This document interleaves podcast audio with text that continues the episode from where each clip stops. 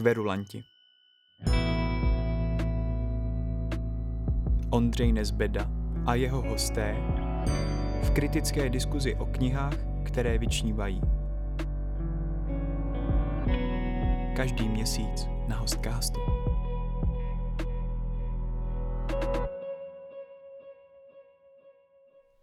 Román Bílá voda Kateřiny Tučkové je příběhem několikerého útlaku. V základní vrstvě jde o brutální likvidaci ženských řeholních řádů komunisty. V těch dalších ale také o útlak žen uvnitř katolické církve, která jim bránila v přístupu ke svěcení a větší účasti na náboženském životě i v tu nejtěžší historickou chvíli. A brání v tom dosud, což je jistě důležité společenské téma. Jak se ale autorce podařilo zpracovat je literárně. O tom dnes budeme mluvit s literárními kritiky Klárou Flajberkovou, Josefem Chuchmou, Petrem Fischerem a Krištofem Ederem. Dobrý den. Dobrý, Dobrý den. Dobrý den. Dobrý den.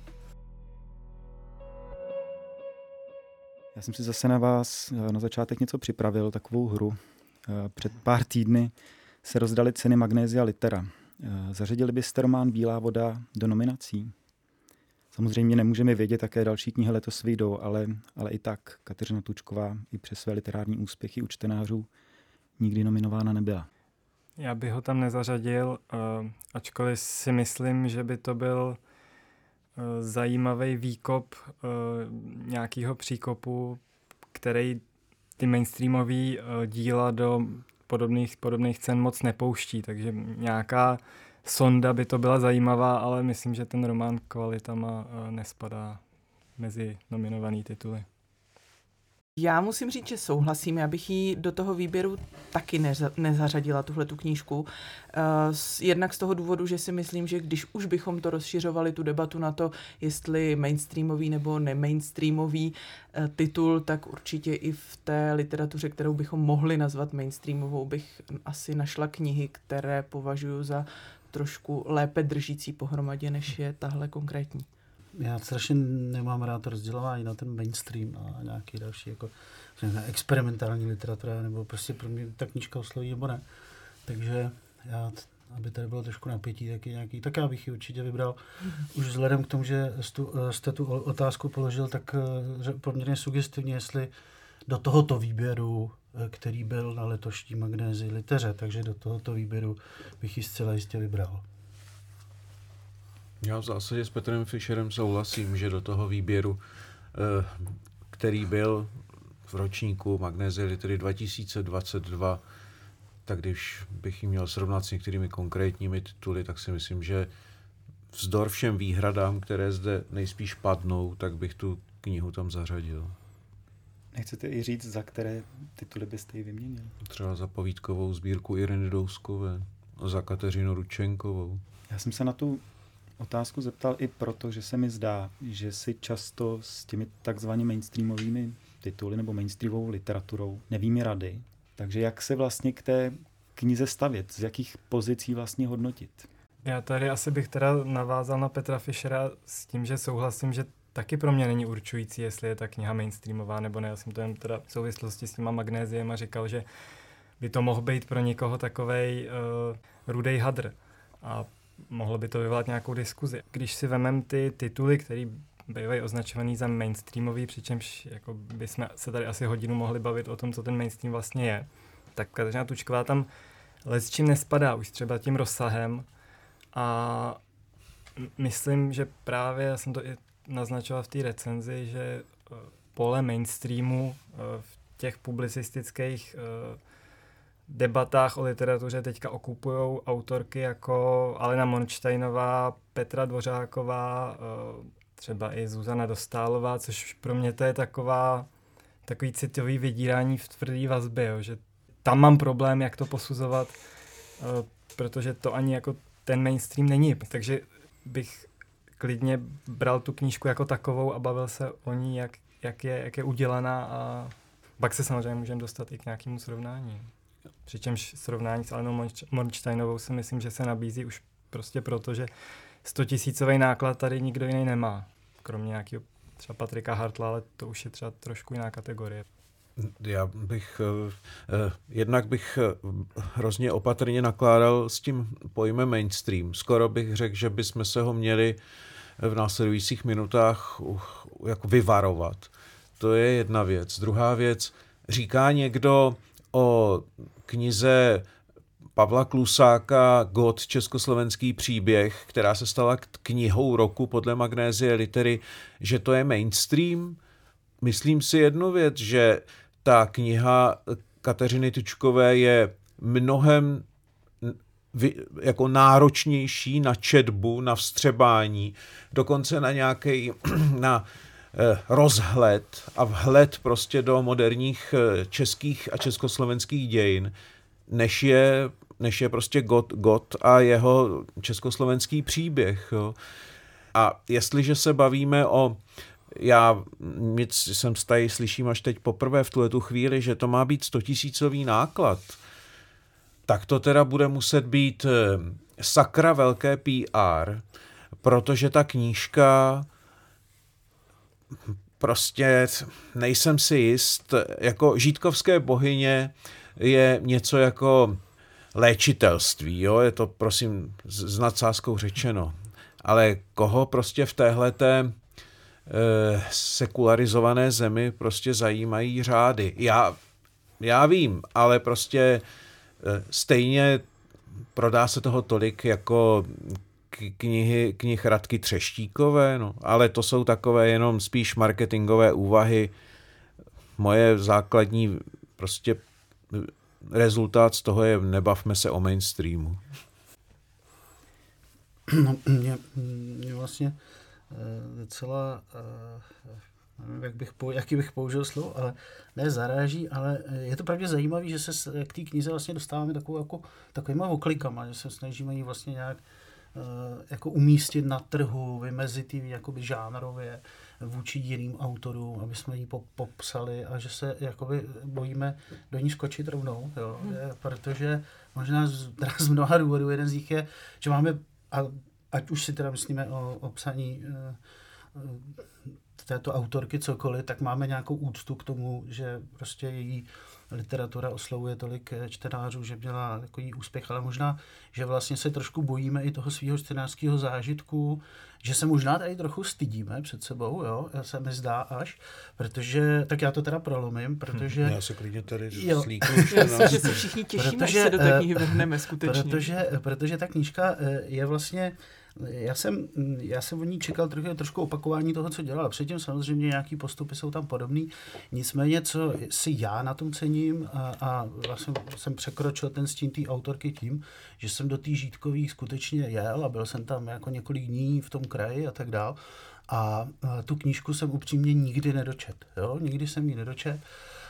A v tom kraji jsem vlastně teprve pochopil, eh, nebo eh, vůbec eh, práce s tím mítem tam, s tím místem, i těch hřbitovy, prostě těch, těch bohyň, že jo, tý paní Gabrielový a, a dalších, jo, jako prostě nějakou dobu tam člověk jako nasává tu atmosféru a teď to vlastně teprve pochopí. Tak já mám teprve teď jako chuť vlastně si tu knížku pořádně přečíst, protože si myslím, že jsem přišel na to, co ta Tučková vlastně dělá. A to je, že se snaží vlastně proniknout do toho génia locí jako se vším všude, ve všech vrstvách časových, eh, dějiných, vlastně eh, výkladových, nějakých jako osobnostních a že je to vlastně úplně jiná práce, než, než je ta mainstreamová, kterou tady jako popisujeme. Tohle je vlastně velmi oso, osobitý a velmi osobní přístup. To znamená, že já vlastně na tom oceňuji, že jsem pochopil, že to nepíše vůbec jako literaturu pro nějaký čtenáře, že si s tím vlastně takhle úplně neláme hlavu, ale že si prostě přisvojuje tu místo nebo ty události, které jsou s tím spojený a snaží se to nějakým způsobem proniknout a a vlastně přivlastnit do velký míry. Jo? Jako, myslím, že tohle je způsob, jak se, eh, jak se stávat tou udál, těma událostmi a těma místama. Ta literatura a to psaní, já myslím, že v této poslední knize to je to je do, v, té, v té bílé vodě, to je, jako, myslím, ještě explicitněji než v těch předchozích knihách, že, že teprve tím se, se vlastně eh, to stává námi, jo, jako ty, ty místa. A tohle je nějaký úplně jiný druh literatury, než o který tady mluvíme. Je to vlastně na pomezí nějaký, jako skoro až eh, jako výkladový publicistiky, e, románu. Tam je vlastně všechno. Proto ta knížka je taková možná trochu jako žánrově neuchopitelná, proto používáme takový ty pomocný pojmy jako mainstream, snažíme se tím jako říct, že se tam něco míchá, že se tam míchají nějaké roviny, které se třeba běžně jako nemíchají, že se tam vlastně jako opisuje, vypisuje, což dělá jako ale spousta jako dobrých světových autorů samozřejmě, ale tohle to základní gesto, to já si na tom cením vlastně nejvíc. Jo. A, ale paradoxně mě na tom jako upozornilo až to, že jsem z té literatury vyšel do toho reálného světa. A pochopil jsem, že ona vlastně chce ten reálný svět do té literatury dostat a přenést ten zážitek. Což se v té žítkový jako děje. Samozřejmě ty lidi jsou tam trochu naštvaný, že tam chodí jako davy těch turistů a že chtějí vidět prostě ta místa, kde se to, kde se to jako odehrává. Ale nějakým zvláštním způsobem ten mýtus, myslím, že, že je pozitivnější, než, je, než jenom Eh, jenom, jenom v té turistice, jak, jak to chápáme, protože když se člověk tak rozlížel po těch lidech, co tam byli, tak samozřejmě to je jako, jako různý, ale byli tam určitě lidi, kteří šli z toho zájmu pokusit si to vlastně přivlastnit i díky té knize. Jenom bych vás upozornil, že vy jste zase udělal trošku odbočku od bílé vody k, k žítkovským bohyním. Ale já si myslím, že to je symptomatický. Já jsem jenom řekl, že chtěl jsem jenom zdůraznit, že, že vlastně mě zajímá to, jakým způsobem se ona přivlastňuje to místo a děje, které jsou s tím nějakým způsobem spojený a jak proniká prostě do těch, do těch různých vrstev eh, dějin a, a prožívání eh, který, který jsou s tím spojený a který se vlastně v tu chvíli, když tam přijdeme, jako dostáče. Jo? A to i v té bílé vodě.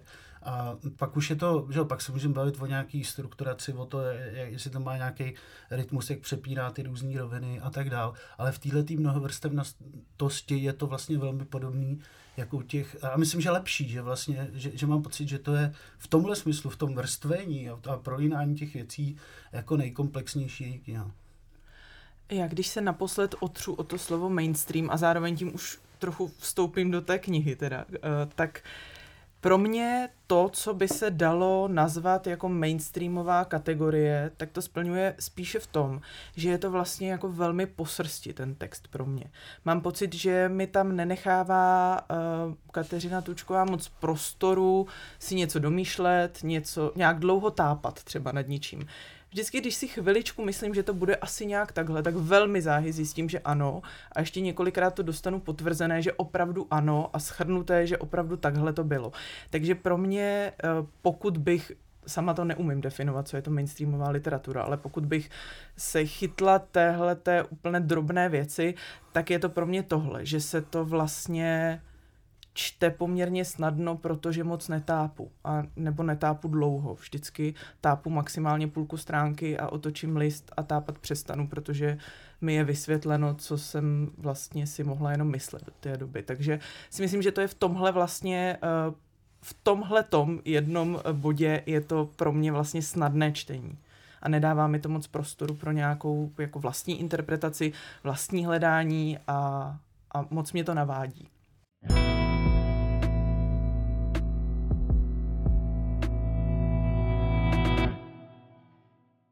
Já jsem ten termín mainstream použil schválně, protože jsem chtěl vás přimět, abyste se proti němu vymezili nebo přiblížili ty pozice, ze kterých uh, ty knihy Kateřiny Tučkové čtete, protože si stejně jako vy myslím, že ta nálepka mainstreamu, že se jim v mnoha ohledech vyhýbá už jenom tím, že jejím celoživotním tématem je náprava křivt, ať se to týkalo Gerty Schnirch nebo, nebo žítkovských bohyní, anebo teď likvidace řeholních řádů, že už jenom tou snahou způsobit literaturou možná naivně, ale snaží se způsobit nějakou sociální změnu, tak už jenom to jí z toho literárního mainstreamu vyčlenuje. Ale aby už jsme teda vstoupili přímo do té knihy, tak překvapila vás Kateřina Tučková.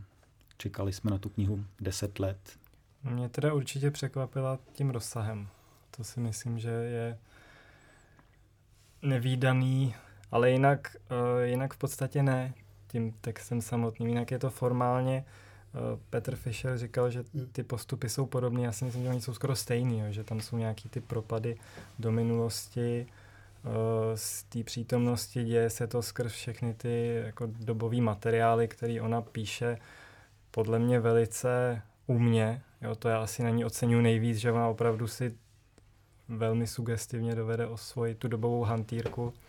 A naopak eh, ty pasáže z přítomnosti, nebo ty, kde má se opřít o to, o nějaký čistý vyprávění, tak si myslím, že jsou jako její takovou achilovou patou, že tam jí to úplně, tam jí to úplně nejde. No a tohle jsem čet v Žítkovských bohyních, tohle jsem čet v Bílé vodě, plus jsem, než jsem ještě otevřel tu knihu, tak jsem si přečet několik rozhovorů s ní, kde ona v podstatě naznačí, o čem ta kniha bude a z toho, jak to naznačila, tak jsem si odvodil, jak se k tomu bude v té knize stavět a to se mi v podstatě potvrdilo jenom, takže to byla taková sebeutvrzující četba na mě dost dlouhá teda.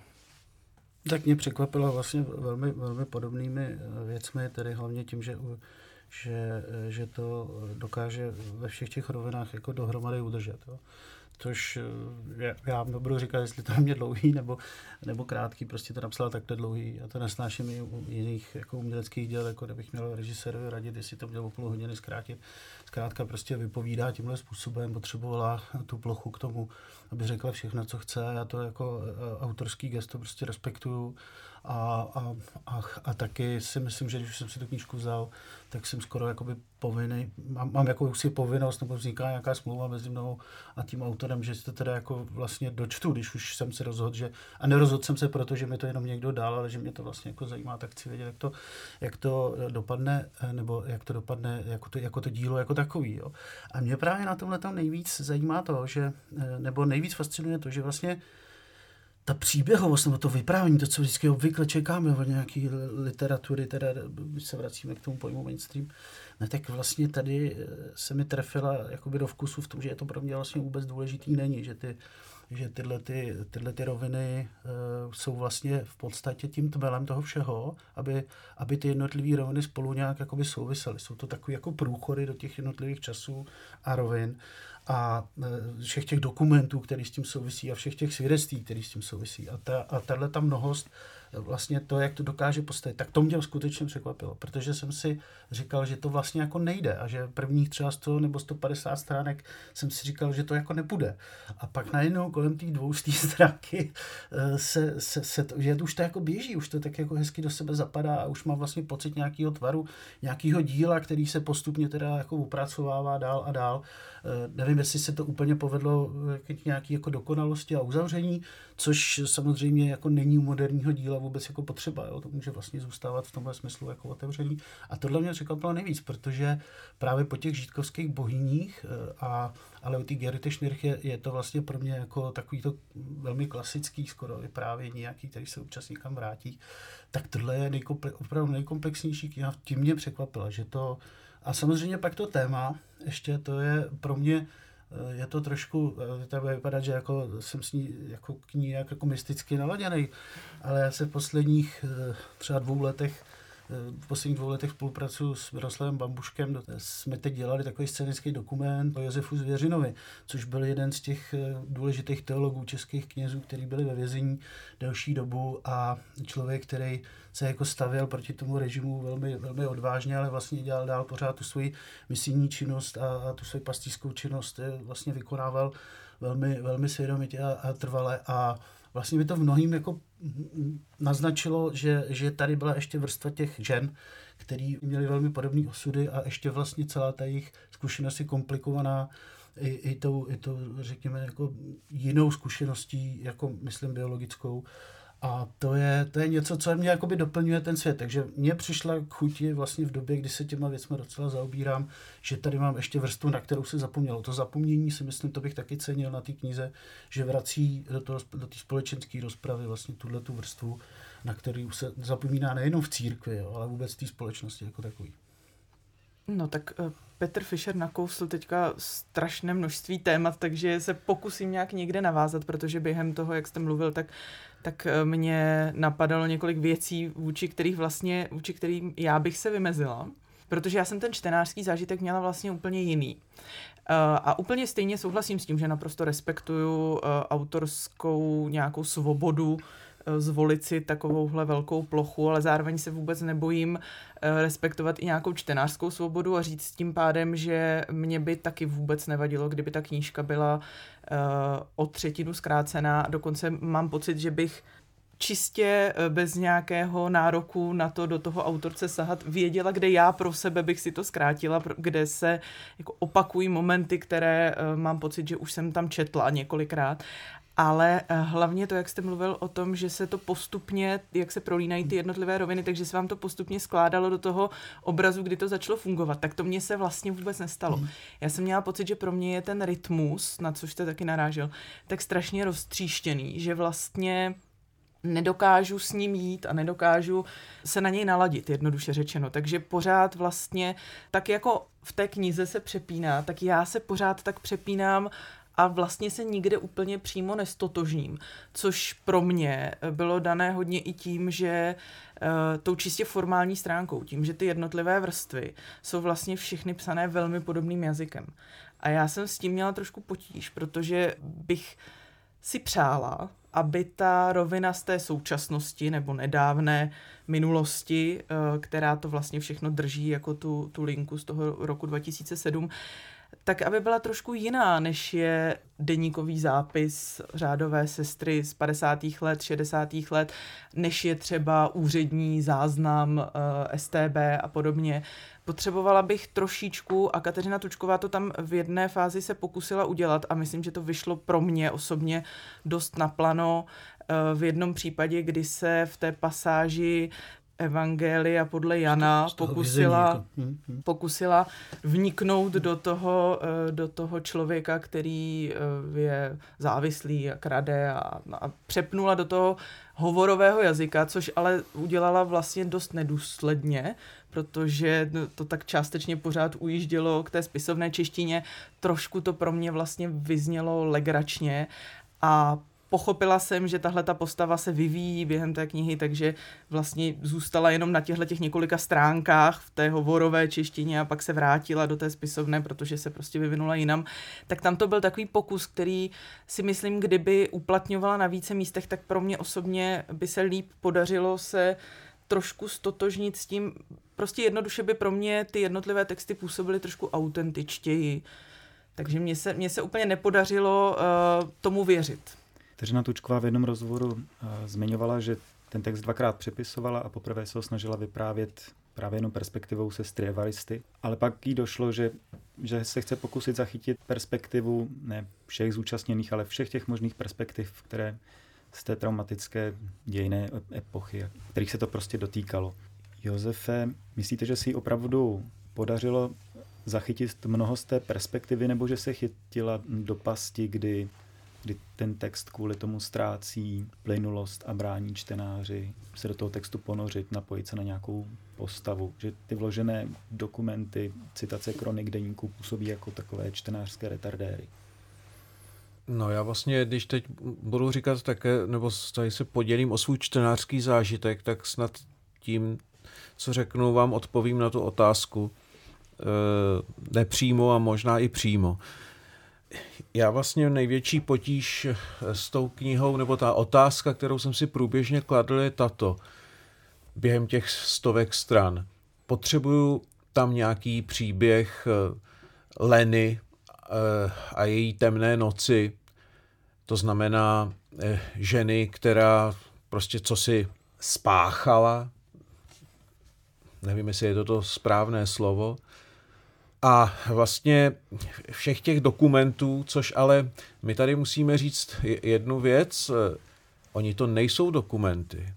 To jsou parafráze, to jsou, to jsou stylizované dokumenty a vlastně to byl ten úplně základní jako problém, s kterým jsem se během těch desítek hodin, co jsem nad tím strávil, potýkal. Ptal jsem se, nakolik potřebuju tuto stylizaci. Eh, já jsem se eh, čistě čtenářsky ze zájmu, prostě co tady vycházelo, jsem se zajímal o takzvanou tajnou církev. Eh, to jsou hrozně zajímavé věci a mě vlastně ta fabulace, která, kterou na mě je v té knize příliš fabulace. Jak v tom, jak v tom příběhu, který z toho roku 2007 na konci částečně překryv do roku 2008, tak ale i v těch dokumentech, které jsou vlastně, a to je ten problém, jsou prostě vysmáhnuty podle jednoho mustru. Ve všech těch dokumentech se vlastně používá týž jazyk, korektní jazyk. Pokud se, pokud já, já si ještě bohužel pamatuju, jak vypadaly dokumenty, které psali policajti nebo vojáci. Tadyhle všechny ty dokumenty mají jednotnou štábní kulturu, abych tak řekl. Nejdřív je tam příjmení, pak je tam jméno. Všechno je to uhlazené. Všechno se to tváří jako dokument. A právě to, aby se to jako propojilo, tak tam dochází na mnoha místech prostě k fabulování, které je vlastně směšné chvílema. E, je to... Řík, vždycky jsem tam, jako tam, mám to různě proškrtené a říkám, a tak tady zapla takovou fabulační mašinku a teď jako se tam ten příběh jakoby, jako, jakože nadechne a zatím hned následují jakési, jak, jakési pseudodokumenty, které ale jsou jako úplně příkladně výmluvné, abych tak řekl. Takže je to, je, já, já jako obdivuju tu vytrvalost, tu hmotu, která je jako, která musela být jaksi naskladněna, aby prostě došlo ke zpracovávání toho materiálu. Ale vlastně pak si říkám, potřebuju k tomu mít fabulaci, potřebuju to mít prodávané celé jako story. A ještě jedna podstatná věc. Ten řád, o který tam vlastně jde v té knize, tak ten je vymyšlený, což autorka na konci napíše. A já jsem ještě dělal takovou věc, že jsem si průběžně prostě ty reálie dohledával. A vlastně jsem si vždycky říkal, hm, to je vlastně zajímavější, než je to v té knize podané. Jo. Pak je tam taková démonická rodina, eh, prostě jakéhosi eh, kolaboranta, velký otec kolaborant, který se stane biskupem a ten má syny a ti rozmnožují toto, toto kolaborantské zlo prostě do barvotiskového obrázku, promiňte to. Jako vyhrocuju to úmyslně, ale tady je ta potíž, podle mě. No. Já s tím bohužel trochu souhlasím. Já jsem měla uh, mnohdy pocit, že mi vlastně ty zápletky připadají strašně směšné.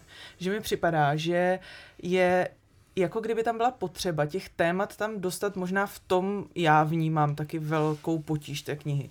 Jako kdyby byla potřeba tam dostat těch témat co nejvíc. A ta témata, právě i tím, že jich tam tak moc, tak jsou načrtnutá velmi schematicky.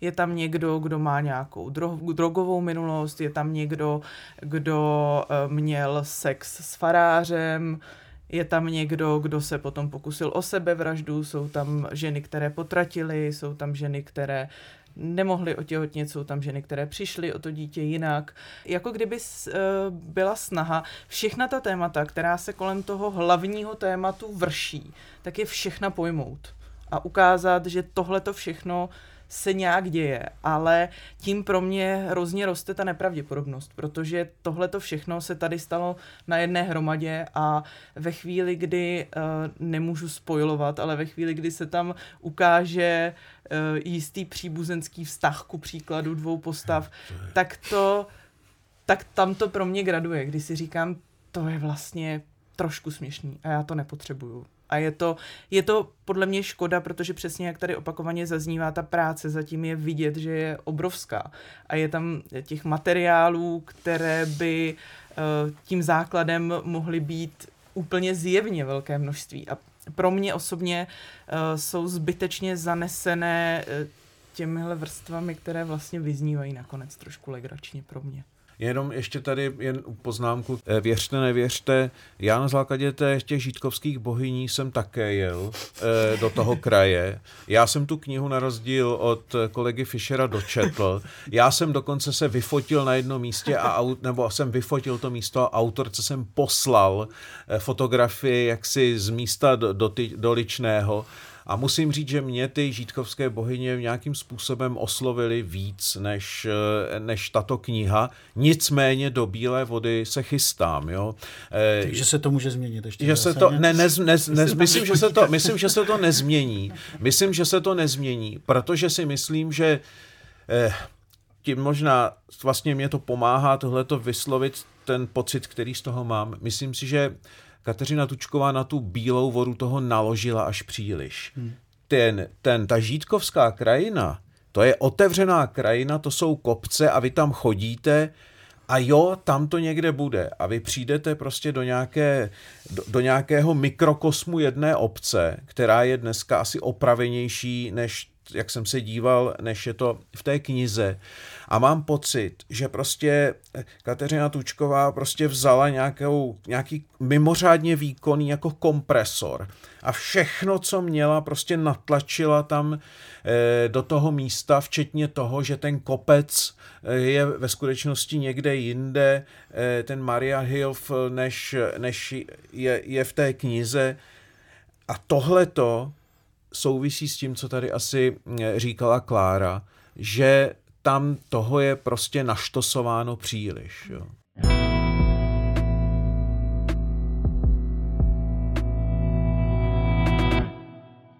Možná se budeme pohybovat ode zdi ke zdi, ale No. na začátku jste říkali, že byste tu knihu klidně nominovali do Magnézie litery. Takže to teď schválně obraťme. Čeho si na té knize tedy ceníte? Proč byste to, za co byste tu knihu nominovali na literu? Tak my jsme to s Krištofem neříkali, ale odpovědět můžu zkusit stejně. Já jsem to sice říkal, ale už jsem vlastně odpověděl za, to, za tohleto gesto toho přivlastňování si toho génia locí a ten způsob, kterým to dělá. To je prostě pro mě, to je něco, co je možná důležitý. eh, On on tady Josef mluvil o tom, že vlastně to nepotřebuje, že nepotřebuje, aby ona tam předělávala ty dokumenty, že by vlastně bylo lepší, kdyby někdo napsal nějakou studii zajímavou, možná ne, jako že takovou nějakou publicistickou práci. A ono to je eh, vlastně mm, asi záměrně, protože to je jediný způsob, kterým to ona si umí uchopit, jo, že, že se pokouší o, nějaký, jako, o nějakou literaturu, řekněme, o nějaké jako vyprávění a do toho jí vstupují tyhle ty, všechny ty zdroje a pokouší se to tímhle tím způsobem předat dál, třeba si to sepsat pro sebe a pak to třeba někoho osloví. Jak je vidět, to oslovuje docela dost lidí, právě možná proto, že pro spoustu lidí je ta publicistika příliš jako Suchá. suchá, je tam nějaká, jako je tam bariéra, tady aspoň nějaký minimální náznaky jako stotožnění se s těma postavama, i když je to třeba pro spoustu kritiků jako řemeslně jako, jako nezajímavý, nebo fabuluje málo, nebo já nevím, co všechno tady jako by padalo, tak to je prostě určitý způsob toho, jak, jak výjít jako ze sebe, jak to vydat ze sebe. A evidentně to, to je její vlastní osobitý způsob, jo. A vlastně e, i ta námitka toho, že to je opakování, že to je jako to samé, co bylo předtím, no tak takový třeba Michel Wilbeck jako píše taky v podstatě furt stejně, že jo, jako jedinou věc, kterou jako skutečně napsal, jinak jsou možnosti ostrova. A jinak všechno ostatní je vlastně pořád stejný půdorys, ale vznikají tam jako zajímavé věci a jsou tam pořád, řekněme, nějaký inspirativní momenty. A to si myslím, že tady je taky.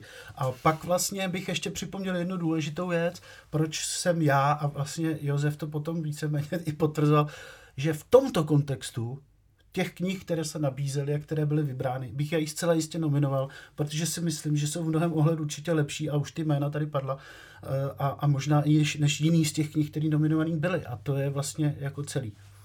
Já řeknu, proč bych, vlastně jsem, myslím, na řadě nic z toho, co jsem řekl předtím, neberu zpět, ale já prostě na tom oceňuju marná věc, to autorské gesto. A ten, já jsem tady při té minulé debatě říkal, že mám rád autory, kteří ne, nepíšou kni- co rok tu knihu, nebo co dva roky s takovou tou, s tím, s tím dávkováním, jo. A Kateřina Tučková prostě na něčem deset let pracuje a ten výsledek můžu k tomu mít x výhrad, ale prostě když to srovnám s, s, nějak, s nějakýma prozičkama, sezo, sezónníma pro, prozičkama z Pražské letné, tak to teda, to zase teda klobouk dolů před Kateřinou Tučkovou. To myslím, že se bavíme, aspoň tak, já to tak vidím, že se prostě bavíme o nějakým, eh, jak to, jak to, o nějakým prostě masivu. A t, jako, jo, jako eh, vadí mi na něm spousta věcí, ale, ale víte co, to je kniha, kterou si teda budu pamatovat. Jako, to vím. No, já si budu pamatovat sezónní prozička z Pražské. To je, no. myslím, dobrý. To je lepší než mainstream. ano, já si třeba pamatuju vyhnání Gerty Schnirch. Velmi dobře si pamatuju, že bych poslední třetinu taky škrtla. Tady by to nebyla poslední třetina, tady by to bylo tak v průběhu Průběžně. té knihy. Tam by to byla klidně poslední třetina za mě. Ale nevnímám tohleto jako instantní kvalitu k tomu, abych tu knihu považovala za zásadní. Mám pocit, že se mi to stává přesně z toho důvodu, kdy tu knížku velmi snadno chápu a proto si ji s nás uložím v hlavě. Kdy se mi čte prostě jednoduše a nemusím se příliš soustředit, proto si ji s nás pamatuju a e, když bych měla odpovědět na tu vaši otázku, tak já jsem řekla, že bych ji nenominovala. A to z toho důvodu. A to bych otevřela dlouhou debatu o nominacích na Magnézi Literu. Ale já moc nemám ráda e, když se uplatňují ta kritéria taková jako mimo estetická k těm nominacím. Ve smyslu, když je tam jedna povídková kniha, nemůže tam být druhá a podobně.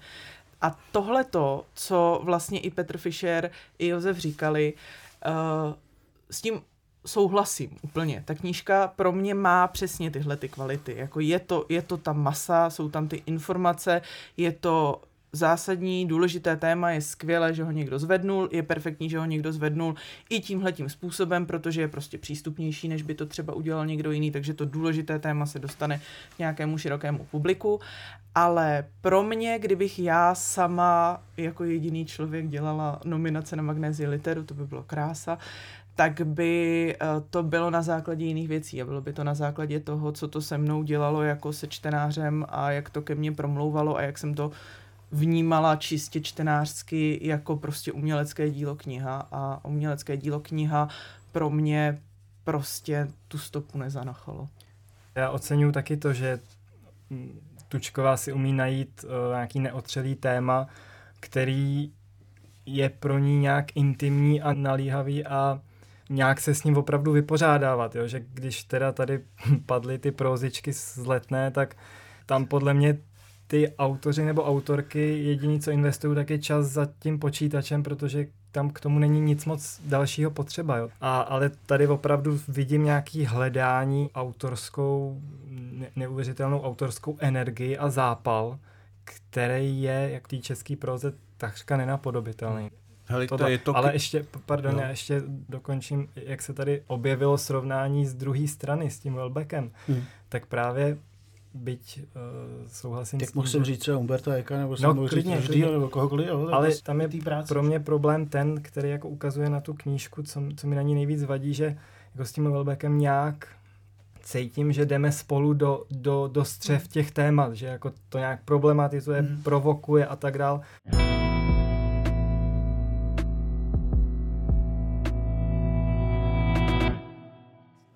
Mně se trochu zdá, že když se vyjadřujete k pozitivám té knihy, tak jsou to vlastně dost často mimo literární témata, chopení genia loci, závažnost toho tématu, to, jak to autorka no odpracovala. Se to, musí se to přece uchopit v, t, v tom psaní, jo? Jako, to není tak, že ona si řekla, že tohle uchopím a já jsem rád, že, že je tohle téma, ale je to v tom psaní, není to nikde jinde, že? já to jako nevycucám z toho, že jsem si přečetl, já, jsem, já, já navíc ty rozhovory nečtu, já to nesnáším, já, taky ne, no. já nesnáším rozhovory s autorama, jo? protože za prvý mě vždycky poskytnou nějaký vodítko, za druhý mě tam eh, jako nasypou nějaké věci, které fakt nepotřebuju jako o, o jejich jako intimním vztahu k tomu psaní jako vůbec vědět.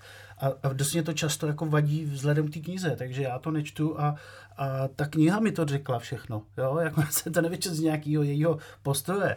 Eh, takže, takže to bych jako, to bych dost rozporoval. Já si myslím naopak, že, že je to všechno v tom psaní. Jo? A že to je ta literární kvalita v tomhle smyslu.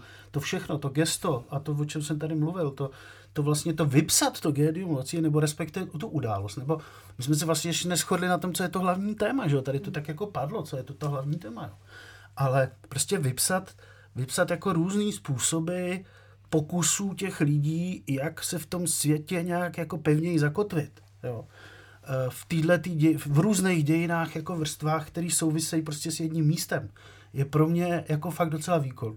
A můžu si myslet o tom, že neumí jako fabulovat, že neumí vyprávět, nebo že, že tam jsou prostě určitý, řekněme, nějaký řemeslní nedostatky, kdyby to někdo řekl tak tímhle hloupým jazykem, což jsem teď já udělal, eh, tak, eh, tak tohle to prostě je výkon literární jako par excellence. Jo. Ale samozřejmě dá se to udělat určitě líp, dokážu si to představit u nějakých jiných autorů, možná bychom si mohli dát jako i ty příklady, kde je to vlastně jakoby čtenářky hladší, takže to do člověka jde snadněji, kde je ten menší odpor. Já naopak třeba vyhledám knihy, kterými ten odpor jako do velké míry jako vystavuju, já ho musím překonat a vlastně porozumět tomu autorovi a tak dále, tím jsme mohli pokračovat. Ale tady ta, ta základní věc, jo, to, to vlastně zachytit ty lidi v těch situacích toho, kdy ztrácejí tu jistotu, půdu pod nohama a přesto jsou lidi, kteří někde nestratějí, tu vazbu prostě neustále hledají a nebo ji objevují různýma způsoby a cestama, ať už žijou prostě v 50. letech nebo v současnosti, mně přijde jako fakt na, na českou literaturu docela výjimečný. Ale podařilo se jí to uchopit, když tady několikrát padlo, že ty zápletky nebo i ty jednotlivé perspektivy působí někdy až směšně, že ten jazyk není autentický. Mě třeba jako vlastně tohle zaráží, jo? jako tam jsou tam jsou věci, které i když jsou přepsané, to znamená ty dopisy různý a ty dokumenty, tak, tak třeba jako kdo si z nás dokáže představit postavu jako Leopolda Plojhara, že jo? Jo, jako tam to je, to je prostě, a tam je nějakým způsobem jako ožívá, možná, že příliš schematicky, jo, ale vlastně se tam rozbíhá jako poměrně, poměrně živá figura, jo. V těch, v těch dopisech hlavně toho, toho duchovního, který se na ní stěžuje, který s ním byl v Dachau, jo. A tohle to jsou přece všechno věci, které nejsou tak samozřejmé. My to máme jako z nějakých učebnic. Víme, že tady ta postava, možná si někdo na to jméno ještě vzpomene, že asi zhruba, možná ještě viděl tu fotku, jak asi zhruba vypadal, ale už si vůbec nedokáže představit ty situace, ty souvislosti, ty, ty, ty vlastně ty konflikty a dilemata, který zažíval i on. Jo? A, a, a vlastně je to to čistý zlo. Jo? Který ale taky pochybuje, který se dostává na cestí a jakým způsobem s tím pracuje. To tam nějakým způsobem je. Samozřejmě by se to dalo rozehrát víc, a možná bych v tomhle případě trochu souhlasil, že moc zajíců jako najednou se tam honí, to ano, samozřejmě, ale právě protože že jako je to mnohovrstevnatý, že to chce být mnohovrstevnatý, no ono se to samozřejmě zákonitě potom rozběhne. Jo? A jasně, že asi by to mohlo být všechno sevřenější a tak, ale tahle ta jako úporná snaha to, to vlastně jako vyčerpat a ty lidi jako představit, ty, ty možnosti toho, toho konfliktu o tu nějakou kotvu v tom životě, je, je tam jako velmi silná. Hmm. Já bych jenom ještě dodala, že já právě asi, jak o tom mluvíte, tak bych potřebovala právě z toho důvodu mít ten jazyk trošku jako barvitější v různých hmm. těch postavách, aby se mi z toho skutečně stala ta postava, aby ten, aby ten člověk byl opravdu člověkem, aby ten plojhar byl plojhar a byl jiný, než když mluví otec Jan a byl jiný, než když mluví prostě, než když píše deník někdo další. Takže jako v tomto asi pro mě je, že, že mi takhle neobživli ty musím postavy. Ně, musím někde taky souhlasit, tak třeba teď budu souhlasit. Tak děkuju, že to bylo teď. Jde o to, jestli ve chvíli, kdy ten jazyk třeba, uh, zmiňoval to Josef, není autentický, věrohodný, jestli pak uh, může působit věrohodně i ta historická proza sama o sobě. Jestli to není něco, co znejistuje svědectví, o které se Kateřina Tučková v té knize snaží. No ale to, to, to je právě svědectví svého druhu, že jo. E, to prostě, mi tady padlo jméno Plojhar, že jo. On se teda ve skutečnosti jmenoval jinak než, než v té knize. To je jedna věc. Druhá věc, řada těch plojharovských, e, plojharovských pasáží je prostě zcela evidentní, že, že je to prostě fabulace. My furt vlastně tady balancujeme nebo tak jako, se, tak jako se pohybujeme mezi tím, že to je román, což také autorka na jeho konci ještě jako explicitně v takovém dovědku prostě zdůrazňuje a tím, že to podává nějaké svědectví, ale o čem je to, čeho je to svědectví, jo? Já, já jsem tady jenom chtěl dodat, že vlastně na podporu té knihy, že to je nějaký, že pro mě je to ta kniha, je to, je to kniha, kniha boj. A ten boj je prostě, eh, a je to čestný boj. Se všemi, a možná je to čestně prohraný boj, ale, ale cítím tam prostě, že ona něco, Kateřina Tučková, myslím jako autorka, že má něco z té umanutosti těch postav.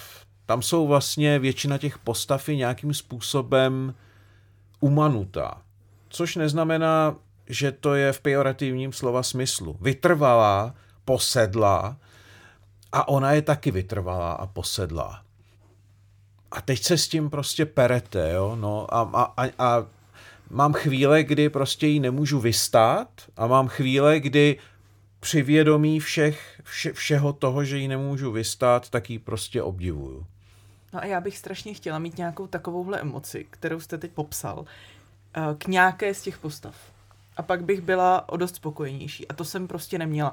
Ne náhodou se tady vůbec nebavíme celou dobu o té asi hlavní postavě té Leny. Protože vlastně, co se o ní dá říct? Ty Josef trošku naznačil, že ten její příběh vlastně by moc nepotřeboval. A, a je to pro mě pravda, mě vlastně strašně dlouho vůbec nezajímala. A pak se někde stalo něco, já jsem pochopila, že teda má ještě nějaké další vrstvy, které se třeba ukážou a že mě to může někam, ale ukázalo se to tak pozdě, že že už bych o to vlastně asi nestála, kdybych si neřekla, že tu knihu dočtu opravdu. Takže přesně nějaký takovýhle druh emoce, já bych potřebovala k nějaké postavě, abych měla pocit, že s tím jdu s tou knížkou. A teď se trochu ujmu moderátorské role a každému položím takovou otázku. Na kterou, když se te procházeli těma, tou knížkou, těch, s těma, s těmi stovkami stran, na kterou tu rovinu jste si vždycky nejvíc těšili? No mě právě bavilo to proplítání. Jo, to obecně jako na té literatuře baví, baví nejvíc hmm. proplítání. Já samozřejmě souhlasím s tím, že některý z těch, že, že možná ten jazyk to trochu splošťuje a vlastně vytváří falešný dojem jako těch rovin v tomhle smyslu, jako jazykově, jo. že to jako nedokládá, ale jinak já jsem se těšil na to, na to co jako přijde po, po tomhle obraze a jak se to bude spojovat s tím dalším obrazem, spíš jako v tomhle hmm. smyslu, jo, s těma dalšíma rovinami, na to propojování. Eh, ze začátku mě, eh, jsem, jsem si říkal, že, že vlastně to mohlo být oddělený, mohlo tady být nějaké vyprávění z nějakého kláštera starého a trošku jeho historii a, a pak mohlo být vzadu, že jo, jako příloha, soubor dokumentů, který jsme si jako prostě Ale právě v tom propojení je, myslím, ta jako největší síla, i když si o tom můžeme myslet cokoliv, za prvý teda, jak je to dělají, a za druhý teda o té o jazykové, řekněme, neautentičnosti, jak to, jak to nazval Ondřej. Je, tam bych možná jenom měl jednu námitku, že my vlastně tím zdůrazňujeme, a Ondřej to tím podle mě zdůraznil, takovou tu nejistotu z toho, z toho že to je vlastně do jistý míry jako hybridní, hybridní nějaký žánr, který míchá publicistiku, eh, jakousi publicistiku s, s, s klasickým románem nebo s nějakým jako vyprávěním. A mm, je to možná podobný problém, jako když svého času dostala, eh, dostala Radka Denemarková eh, vlastně cenu za publicistiku knihy o Petrovi Léblovi, která vlastně byla evidentně spíš jako nějaký takový zvláštní román. Taky to, bylo, taky to byl hybrid. A ona tehdy říkala, já jsem tak strašně šťastná, že jsem dostala cenu za publicistiku. jako, že román může dostat cenu za publicistiku. Takže možná v tom se zračí ta naše nejistota. Jo? Jakože my bychom to chtěli mít nějaký jako čistý ty žánry, nějak jako vypreparovaný, aby tady byl ten román a tady, byly, tady byla ta publicistika. No jo, jenom, že ona to neumí jiným způsobem než tímhle a to je vlastně na ní zajímavý, protože nikdo jiný to takhle nedělá.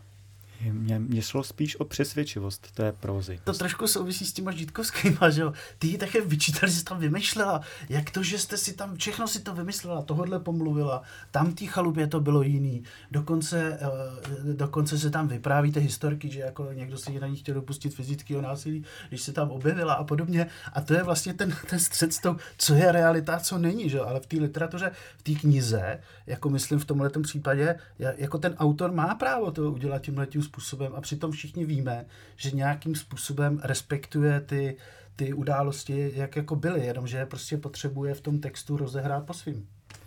Já jenom uh, ještě teda odpovím na otázku uh, sekundujícího moderátora Josefa Chuchny, že já jsem se asi nejvíc těšil na tu uh, linii ze současnosti, protože jsem cítil, že to má být nějaký svorník všech mm-hmm. těch příběhů, ale problém nastal potom, kdy jako jsem zjistil, že ta uh, rovina ze současnosti úplně není tak promyšlená a tak propracovaná, aby, aby to utáhla.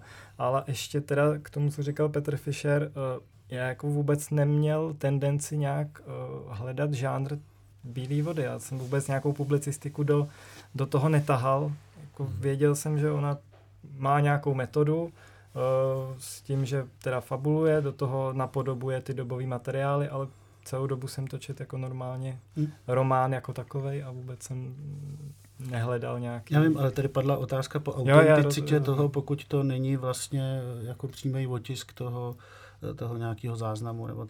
Mně nejde o, o to, jestli to přesně vypadá jako nějaký dobový dokument. Mně jde o to, jestli ona opravdu umí napsat postavu literární, která mluví, myslí jako 50-letý kněz. Ptám se po věrohodnosti a autenticitě historické výpovědi nebo i uvěřitelnosti těm postavám a zároveň kvůli tomu i samotné próze. To jsem myslel tou mm. autenticitou. A, a narážel jsem právě na to, že jste tady většina z vás pochybňovala to, jak jsou vůbec ty postavy napsané, jak mluví. Tak právě proto, jestli je vůbec ta výpověď přesvědčivá, věrohodná.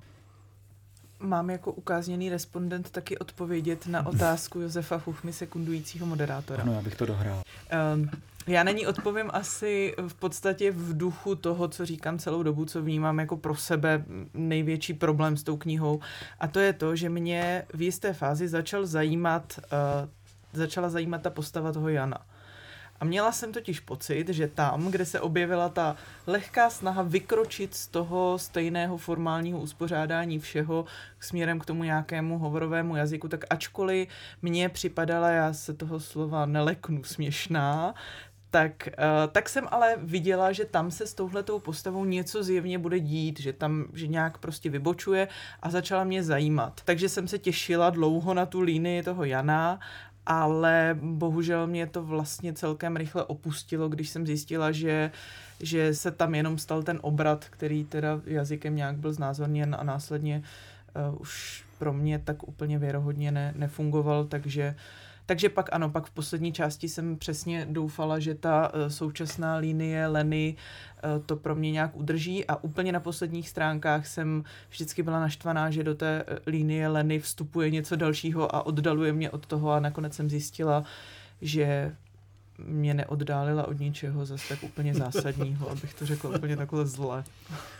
A aby jsem to tedy dohrál, tak um, pro mě byla nejpřesvědčivější a nejvěrohodnější sestra Tubě, a pro mě to celé držela ona. Přišel mi nejpřirozenější jazyk, přišla mi skvěle zvolená její perspektiva, kdy ona jako zraněná přirozeně skončí v té administrativní části toho kláštera, když to Lena, která celé to lepí, pohromadě mě, na mě působí uměle. Kdyby to celé bylo vyprávěné přes tu sestru Toby, tak by mi to vlastně stačilo. Ona prochází všemi těmi fázemi, ona je nejlepší přítelkyní Evaristy, má vhled do i toho zákulisí, toho administrativního, do toho boje s komunistickou byrokracií. Ona to vlastně stělesňuje sobě všechny nebo většinu těch perspektiv. Myslím si, že se tím nepřímo potvrzuje úspěch autorského záměru Kateřiny Tučkové, která to chtěla napsat z více perspektiv a evidentně každý z nás si tedy vybral nějakou.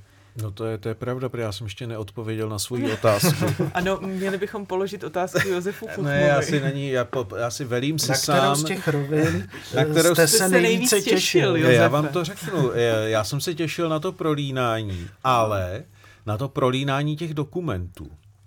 Když prostě byl dopis tomu, mail tam, eh, záznam, byť pseudozáznam, prostě z jednání eh, na STB, eh, na eh, úřadu pro věci církevní, nebo jak se to jmenuje, vlastně, a já si myslím, že tak vznikly i některé knihy, které jsou, můžeme jim říkat buď publicistické nebo historické, že jsou čistě založeny na kompozici skutečně dokumentů. Jo? A není tam vlastně skoro žádné prů, jako průvodní slovo.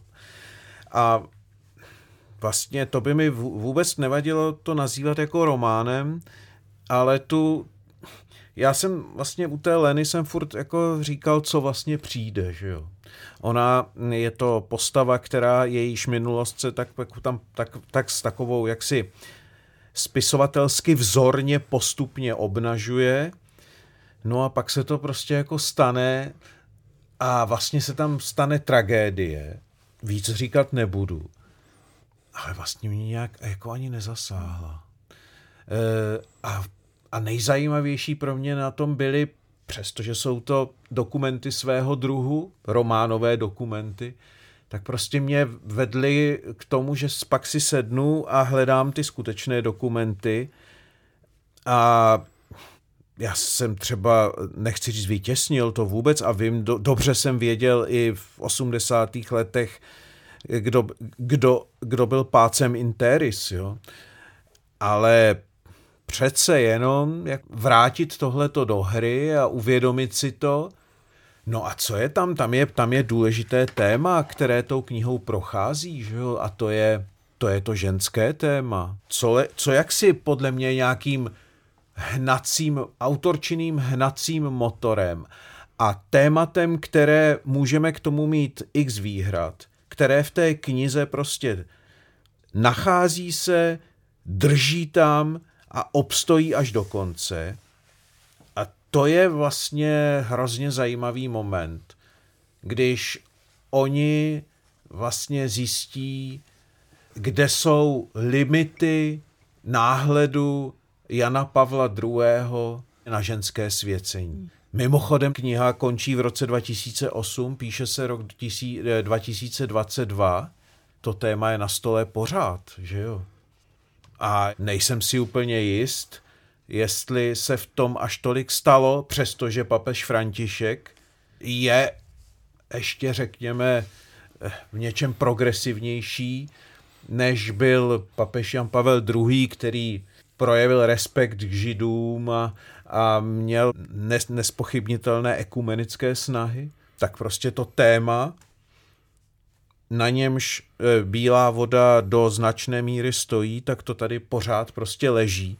Takže ta knížka skrze tu minulost prostě promlouvá k tomu dnešku.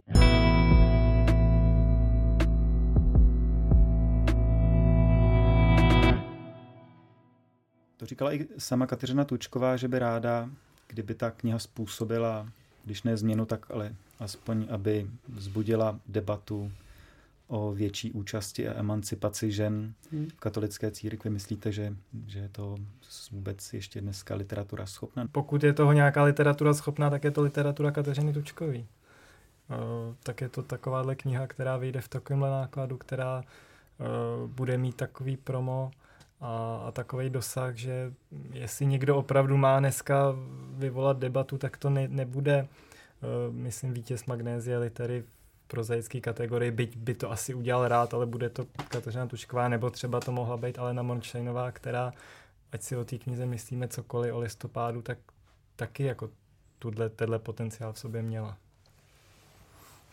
Myslím si, že mm, trošku mám problém s tím, že by společnost eh, nějakým vnějším tlakem jako ovlivňovala procesy jako v katolické církvi. Mm.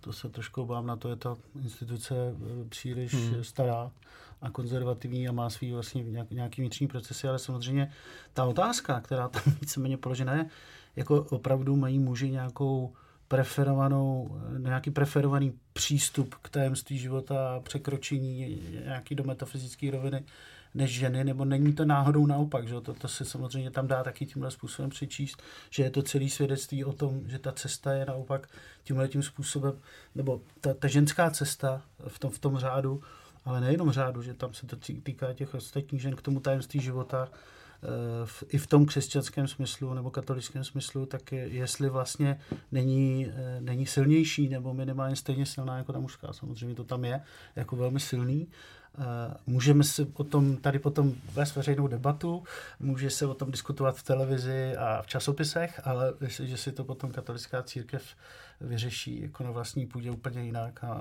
eh, obávám se, že, že, ten, konzervat, že, že ten konzervatismus tam v tomhle smyslu je asi úplně nejsilnější, že, že, že, že, ty, že ty pouta jo, jakoby na tu tradici se budou povolovat možná trochu jinde dřív, než eh, možná třeba ve vztahu k celibátu nebo k těm, těm jako věcem, institutům, eh, ale určitě ne ve vztahu eh, k ženám, který by mohly být vlastně jako jít na tu kněžskou cestu a oddat se Bohu úplně stejným způsobem a mít vlastně stejný, stejný práva v tom, v tom svěcení a, a, v, a v dalším jako v té komunikaci v té církvi. To si myslím teda, no, se toho nedožiju určitě. Ale to já si myslím, že třeba o to Kateřině Tučku ani nemusí jít. Ona akorát chce, aby tady ta určitě. otázka byla přítomná a ta to si otázka myslím, že se jí může povíst. Ta otázka je důležitá a určitě právě i v té podzemní církvi a jinde bylo spousta lidí, kteří v, v těchto otázkách byli daleko otevřenější, ale ve chvíli, kdy z toho podzemí vylezli, tak ty oficiální struktury jim dali jasně na vědomí, eh, že to do církve nepatří a někteří dokonce potom byli jako by, vlastně nebylo obnovováno svěcení a tak dále. Což tam, což, což v té knížce ano. mimochodem je e, docela e, jasně popsáno, ano. že jo. A já myslím, že ta knížka je možná, jakože, že je možné nahlížet jí prismatem feminismu daleko šířej, ještě ano. než je jenom hmm. ta otázka církevní a vztahu církve k ženám, že, že je vlastně velmi feministická přesně v tom, co, co popisoval Petr Fischer, v tom, že eh, ty ženské hrdinky tam prostě jsou s nějakým otevřeným náhledem, s nějakou uh, vášní pro to se udržet při životě a udržet při životě všechno kolem nich, na čem jim záleží a že jsou, že jsou to všechno silné hrdinky, které překonaly neskutečné věci a myslím si, že, že ta kniha je jako vlastně velmi feministická. Jako jsou ostatně všechny knihy Kateřiny Tučkové. Ještě k tomu odpovím teda, nebo poznámku dám k, k tomu, na co jste se ptal církev funguje na jiných principech, než na tom, že by slyšela někde něco v, v, v, prezentováno a frekventováno prostě v médiích a na základě toho, jak si aktuálně reagovala, že jo, její stabilita je prostě založená, ale i její, řekněme, naslouchání signálům času je prostě založeno na něčem trochu jiném. Ale co ta knížka v každém případě by, nebo v každém případě, co ta knížka může zapříčinit, je to, že si to uvědomíme. To je dost. Jo, to je dost. A taky si myslím, že spousta lidí a nepochybně velká část čtenářstva té knihy to ani neví. Ano. Nejen, že si to neuvědomuje, ano, ano. ale vlastně to vůbec neví, tyhle ty souvislosti. A při vědomí, že tady existuje husická nebo evangelická církev, kde svěcení žen funguje, tak, uh, tak to působí opravdu směšně. Uh, to je právě možná taky ten důvod, proč to spousta lidí vlastně neví, protože známe farářku, která tančí ve Stardust, mm. tak co? Takže vlastně žádný problém. Mm. Tak na závěr doufejme, že si to čtenáři při nejmenším uvědomí. Děkuji vám moc krát. Děkujeme, Děkujeme za pozvání. Děkujeme. Hostcast Kverulanti. Poslouchejte na Spotify a dalších platformách.